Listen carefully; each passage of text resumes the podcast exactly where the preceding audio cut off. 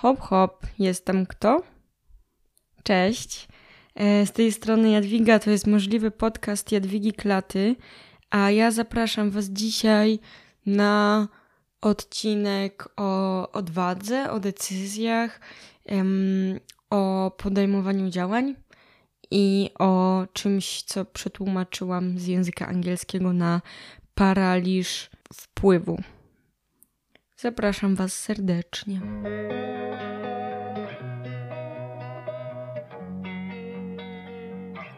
No dobra, to chyba sobie zaczniemy od tego paraliżu wpływu, bo to od niego właśnie pomysł na ten odcinek się zaczął. Mm, impact paralysis, bo tak poznałam ten, ten termin w języku angielskim, został mi przedstawiony przez Miki Kasztan, o której już wielokrotnie mówiłam tutaj w podcaście. Powtórzę się, e, jest to mm, żydowskiego pochodzenia liderka, trenerka komunikacji bez przemocy, osoba, która działa na rzecz tego, żeby ten e, świat był zupełnie inny. Mm, I założycielka współzałożycielka NVC Akademii, która też przedstawia, e, przeżywa, żyje e, takim eksperymentem tworzenia nowej wioski gdzieś na ziemi w Europie, która właśnie będzie obejmowała szeroką wspólnotę. Link do Miki wrzucę Wam w opisie, a teraz o tym, co to jest ten paraliż wpływu. To jest taka sytuacja, w której pod, nie podejmujemy jakiegoś działania, nie podejmujemy jakiejś decyzji, wycofujemy się z czegoś, dlatego że boimy się e, albo obawiamy jak, się jak, o to, jaki to będzie miało wpływ na dane osoby, z jakim to się spotka odzewem, albo co się może wydarzyć, jeśli to zrobimy, jeśli taką daną decyzję podejmiemy. I no Miki mówi o tym, że bardzo często w związku z tym decyzji nie podejmujemy. Mm, I zostajemy trochę właśnie w takim paraliżu, który sprawia, że nie robimy rzeczy, dlatego że cały czas z tyłu głowy gdzieś tam mamy, że to może e, negatywnie wpłynąć na inne osoby. Ona mówi o tym, że to jest bardzo specyficzne dla naszego współczesnego czasu, w którym też łatwo jest mm, kogoś urazić albo e, rzeczywiście w jakiś e, negatywny sposób wpłynąć na inne osoby dookoła. Mm, ale coś, co dla mnie jest ciekawe i też coś, co ona mówi, to jest to, że ten paraliż jest zjawiskiem negatywnym. To znaczy, że myśmy, mm, że my nie powinniśmy oddawać decyzyjności albo nie powinniśmy przestawać robić czegoś, dlatego, że ktoś może na przykład poczuć się urażony, albo na przykład dlatego, że um, ktoś, nie wiem, poczuje, że jest tym zraniony, albo że to będzie miało jakiś negatywny wpływ. Um, I że powinniśmy tak naprawdę szerzej na to spojrzeć i też nie zastanawiać się tylko, co złego może się wydarzyć, jeśli to zrobię, jakie będą negatywne skutki podjęcia danej decyzji czy podjęcia danego działania, ale też jakie będą negatywne skutki niepodjęcia tego działania. Co się wydarzy, jeśli ja tego nie zrobię. Mm, I żeby zawsze podczas właśnie podejmowania jakichś decyzji patrzeć na dwie strony e, tego, co się może wydarzyć, żeby nie być w tym paraliżu, tylko żeby próbować rzeczy a potem ewentualnie czy je naprawiać, czy, czy jakoś korygować, albo żeby poprzez właśnie takie zastanowienie się nad tym, co się wydarzy, jeśli to zrobię, albo co się nie wydarzy, jeśli tego nie zrobię, albo co się wydarzy, jeśli tego nie zrobię, do tego nie wydarzy, nie stanie, nie zrobię, zaraz też przejdziemy, mm, to żeby, że mamy pełniejszy obraz sytuacji i możemy e, też pewne, nie wiem, ryzyka mitygować, ale też nie zatrzymujemy się dlatego, że jest jakieś ryzyko, bo ryzyko zawsze będzie. Jeśli będziemy coś robić, to ryzyko będzie.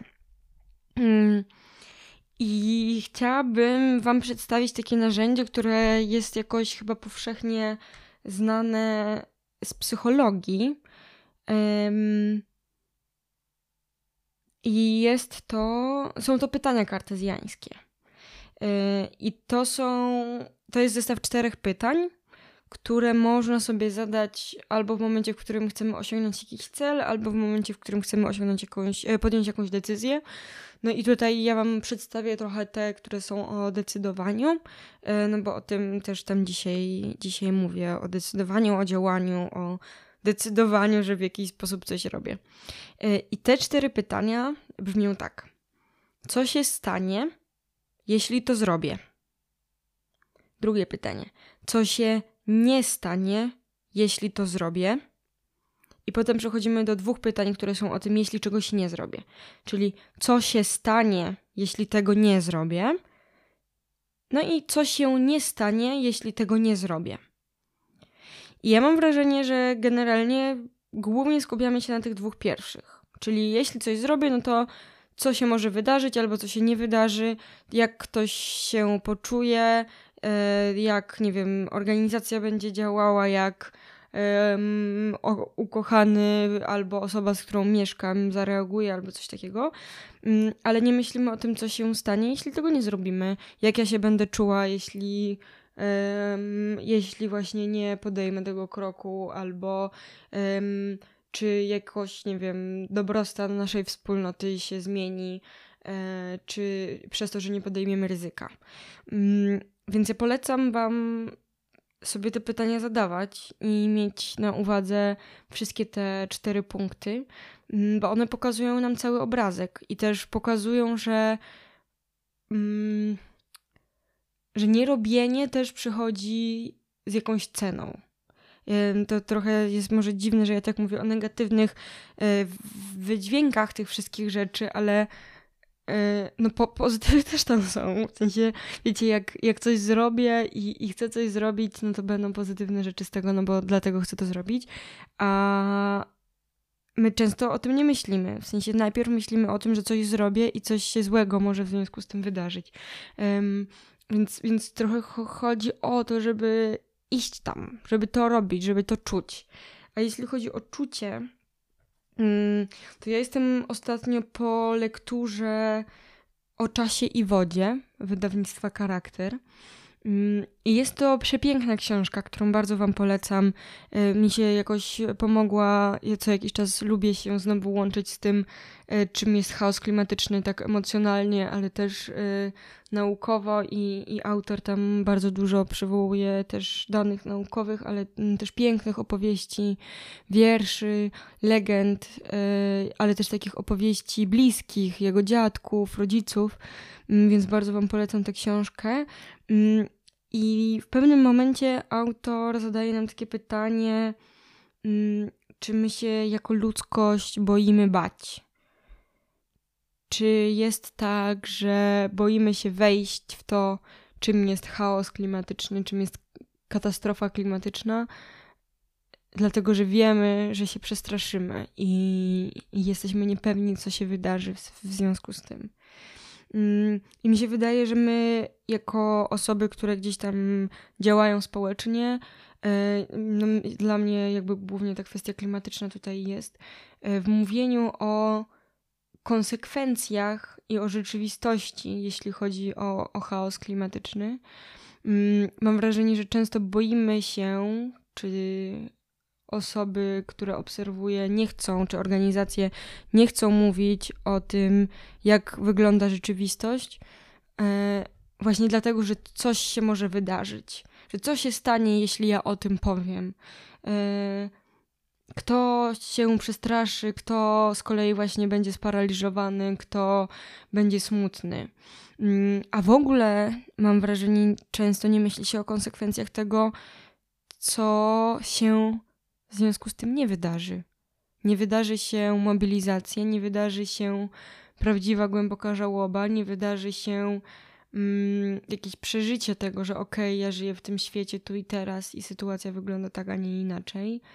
Mm, nie wydarzy się działanie oparte na nadziei, tak rozumianej, jak mówiłam o niej w jednym z pierwszych odcinków, jako takiej codziennej praktyce która jest o, podejmowaniu działań nie dlatego, że na pewno osiągną y, sukces, ale dlatego, że są po prostu wartościowe i, i prawe i nie wiem, jest to dobry sposób na to, żeby się pożegnać z tym umiera, umierającym światem. Więc jakoś dla mnie to jest drugi kawałek, który chcę wam dzisiaj przedstawić i tutaj wnieść.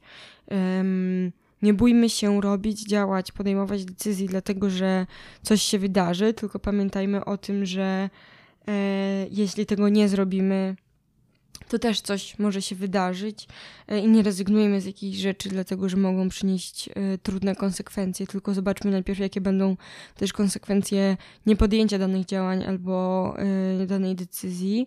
A drugi kawałek jest o tym, żeby nie bać się bać, żeby zadawać sobie pytanie, co się nie wydarzy, jeśli mm, powiem o jakiejś trudnej sytuacji. I jak tak teraz sobie myślę i mówię do Was, to Mm, też przypominają mi się sytuacje z nie wcale związane z katastrofą klimatyczną, tylko na przykład z sytuacją w ruchu, w jakiej grupie. Mm, ja jestem taką osobą, która bardzo nie lubi zmian i która ma trudności czasem z przyznaniem, że nie możemy na przykład wykonać jakiegoś planu tak, jak sobie żeśmy go wymarzyli, bo na przykład mamy mniejsze zasoby albo coś się zmieniło. Mm, i są takie osoby w ruchu dookoła mnie, które czasem mnie tak sprowadzają na ziemię. I pewnie chodzą im po głowie takie myśli, no trudno mi to powiedzieć, no bo jeśli to powiem, to innym będzie przykro. Trudno mi jest teraz powiedzieć, że mam małe zasoby, albo że mm, nie wiem, nie widzę tego planu jako takiego, który mógłby nam przynieść satysfakcję, no bo komuś, kto przygotował ten plan, będzie trudno. I ja mam bardzo dużo wdzięczności, że naprawdę jest wiele osób, które mówią te rzeczy i które są takimi urealniaczkami, urealniaczami i, i stawiają stopy też innych e, właśnie na tej, na tej ziemi, na tej podłodze. I to jest bardzo o wpływie, wracając do tego paraliżu, wpływu do tego, do tego, jak to zjawisko się tam nazywa. No bo jakby wszystko, co ja mówię w przestrzeni publicznej, w przestrzeni pomiędzy ludźmi, ma na nich wpływ. To, że nagrywam podcast, ma jakiś wpływ, może mieć jakiś wpływ. E, to, jak się zachowuję na spotkaniach. Mm, i my często o tym w ogóle nie myślimy, ale są takie sytuacje właśnie, które nas na to wyostrzają. Yy, I super by było, gdyby ta wizja tego, że mamy wpływ, yy, nas jakoś karmiła, a nie nas właśnie zatrzymywała. Yy, też myślę sobie o tym, żeby wiedząc, że ma się wpływ, nie wchodzić w perfekcjonizm, i to jest trudna rzecz. E, no bo skoro wiemy, że gdzieś tam osoby mogą zmieniać swoje poglądy albo swoje działania, dlatego że my jakoś się zachowujemy, albo coś mówimy, albo w jakiś sposób działamy, e, no to łatwo jest myśleć, że teraz trzeba wszystko zrobić idealnie, żeby przypadkiem, e, nie wiem, nie zrobić komuś krzywdy, albo żeby Mm, to, co inne osoby dalej będą robiły, też było bardzo pozytywne. I tutaj jakoś w działaniu przeciwko perfekcjonizmowi zawsze mi pomaga jedna z wartości, którą mamy w ruchu Solidarności Klimatycznej, czyli mm, wystarczająco dobrze. Robienie rzeczy wystarczająco dobrze i oparcie się w takim zaufaniu, że coś jest właśnie wystarczające, żeby móc spróbować, mm, to jest trudna praktyka e, i w życiu, i w działaniu społecznym, mm, ale warta podjęcia.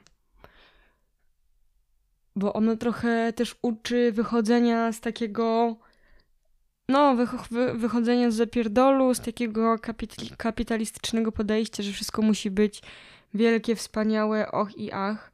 I o tym też nagrałam odcinek, o tej wielkości, maleńkości i o tym, jak e, się gdzieś z tym mierzyć, że nie jest się najwspanialszym. Mm.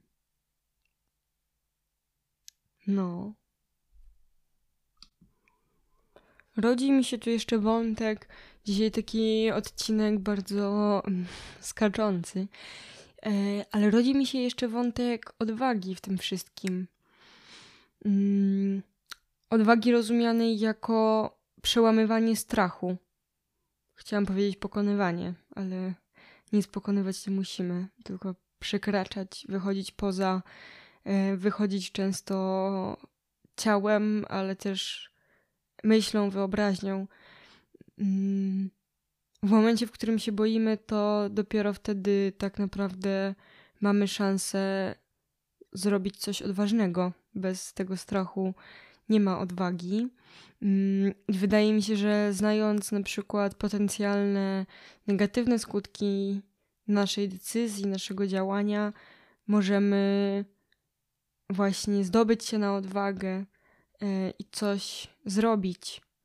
Mimo tego, że nie wiem, zostaniemy skrytykowane, e, wyśmiane, mimo tego, że może nie wiem, komuś się nie będzie podobało to, co my robimy, mamy tego świadomość, a mimo to idziemy i, i działamy, robimy coś.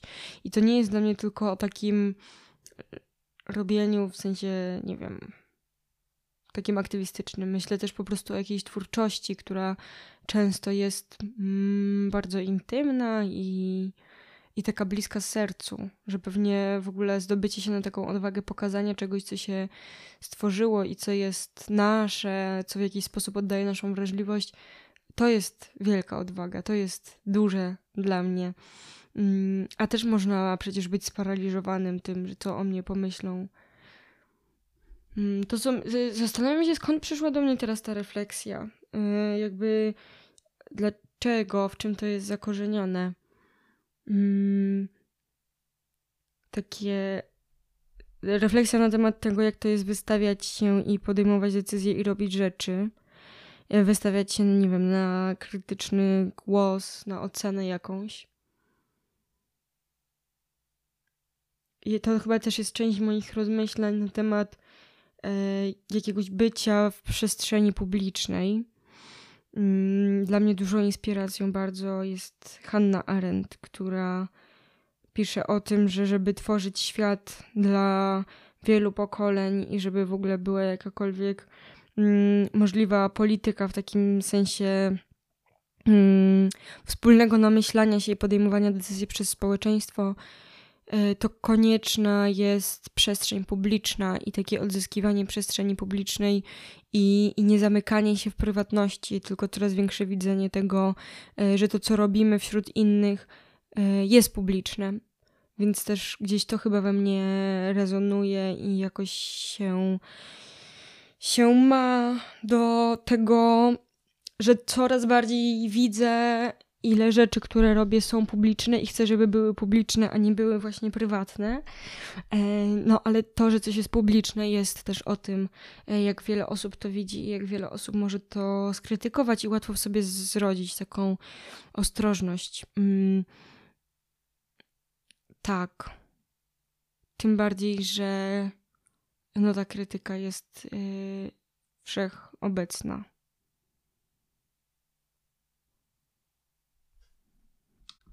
To jest też dla mnie trochę o ten paraliż mm, wpływu. Jest też o mówieniu rzeczy trudnych, mm, rzeczy niewygodnych, rzeczy, które, z którymi być może nie zgodzi się moja bańka. Takich rzeczy, które. No, których się nie chcę powiedzieć czasem. Miałam ostatnią rozmowę z z przyjacielem, który właśnie mi opowiadał o takiej sytuacji, e, że widział, że, że ludzie się mm, co do czegoś jakoś oburzyli i, i jakaś sprawa zawrzała, a on wiedział, że jest inaczej, że on ma wiedzę, zna osoby, które mają wiedzę, że jest inaczej, ale bał się to powiedzieć trochę, dlatego że bał się zostać zjedzonym przez tą bańkę i na szczęście udało mu się i jestem mu za to bardzo wdzięczna, że, że gdzieś wyniósł to, że powiedział, że napisał, że przemyślał i, i gdzieś zabrał głos. Mimo tego, że wiedział, że pewnie to się może jakoś trudno skończyć, jeśli chodzi o jego relacje z pewnymi osobami, które mają taki, a nie inny pogląd. Mm, I to jest coś, czego chyba nie ma dużo. W sensie nawet jak ja o sobie myślę, to wiem, że mi czasem jest łatwiej nie powiedzieć, nie skomentować, nie, yy, nie upublicznić opinii na jakiś temat, dlatego że wiem, że pewnie by się nie zgodziły osoby, które gdzieś tam są dookoła mnie. E, a też nie jest dla mnie na tyle ważne, żeby to wtedy upubliczniać. Ale mam wrażenie, że to też, no wiecie, to sprzyja polaryzacji, to sprzyja takiemu e, byciu w tych takich zamkniętych klanach, które się zgadzają, ale też e, no to trochę tak bezwłasnowalnia nasze myślenie. Mm, a jakoś ja jestem teraz też spragniona rozmów i dyskusji i tego, żeby trochę pokminić rzeczy, które mm, no co do których się nie, nie zgadzamy, co do których mamy wątpliwości, e, czy i jak działają. I mam wrażenie, że takie czasem wkładanie w kij, kija w mrowisko i takie niedanie się temu paraliżowi, e, ono otwiera rozmowę, otwiera debatę. Mm, I, I że bez tego to my w ogóle nie będziemy ruszać do przodu. W sensie, że jeśli my nie będziemy czasem mówić rzeczy, które są niewygodne, które mogą, nie wiem, kogoś urazić albo mogą e, wywołać poruszenie, Mm, albo mogą sprawić, że ludzie z, na nas dziwnie popatrzą, to my nie będziemy rozwijać się jako społeczeństwo, jako, nie wiem, szeroko pojęty ruch społeczny, czy jako wężej trochę pojęty ruch klimatyczny. Um, I zastanawiam się, na ile są przestrzenie też do tego, żeby z tego paraliżu wychodzić. Ja myślę, że media społecznościowe są najgorszym miejscem do tego i internet pewnie w ogóle. E, a z kolei mam wrażenie, że często debaty, które się dzieją pomiędzy mm, właśnie, nie wiem, jakimiś osobami y, aktywistycznymi, a na przykład akademikami i akademiczkami, to one no, są na pewnym etapie płytkie, bo są krótkie, bo są tak, nie wiem, zmoderowane, że nie ma tam jakiejś głębszej dyskusji. I ona może trwać na przykład na łamach jakichś pism, ale wtedy z kolei mało kto to czyta. Mm. No, więc, więc tak, myślę, jak prowadzić takie debaty. Ja jakoś myślę, miałam zawsze nadzieję i mam nadal, że tak jest, że że też to, że nagrywam ten podcast i, i to, jakie rzeczy tutaj mówię, jest częścią takiej debaty, nawet jeśli ona nie jest prowadzona bezpośrednio mm, z kimś, mm, tak, tak y, to no to do jakiejś rzeczy się odnosi konceptów i gdzieś tam może rusza kogoś, kto myśli inaczej. No. Tyle chyba. Jakiś taki dziwny mam wrażenie odcinek. E, ale chciała, chciałam bardzo mówić o takiej odwadze w robieniu rzeczy, mówieniu rzeczy, opowiadaniu o chaosie klimatycznym, robieniu rzeczy, które są wystarczająco dobre, a nie perfekcyjne, żeby się nie dawać po prostu żadnemu paraliżowi, ani paraliżowi perfekcji, ani właśnie paraliżowi wpływu, tylko żeby chcieć mieć wpływ i żeby robić rzeczy i żeby mówić rzeczy jak się chce. Mm, z tym Was zostawiam e, i słyszymy się w następny wtorek. A chcę Wam też przypomnieć, że jeśli ten podcast się Wam podoba, to e, powinnyście i powinniście Y, go zaobserwować na platformie, na której go słuchacie, czy na Spotify'u, czy na Apple Podcast, czy na YouTubie. Możecie też go ocenić, zostawić jakąś łapkę w górę albo gwiazdkę, y, czy na pewnych platformach również komentarz. Ja jestem na Instagramie i na Facebooku i na Twitterze, więc tam można mnie śledzić bardziej na bieżąco. Mm, i będę bardzo wdzięczna za przekazanie informacji o podcaście i o tym, co z Wami robi innym osobom, ponieważ tak najczęściej rozprzestrzeniają się podcasty właśnie poprzez polecenia osób, yy, które się znają jakoś w jakiś sposób. Więc polecajcie, jeśli to Was karmi. Dziękuję Wam bardzo. Thank you.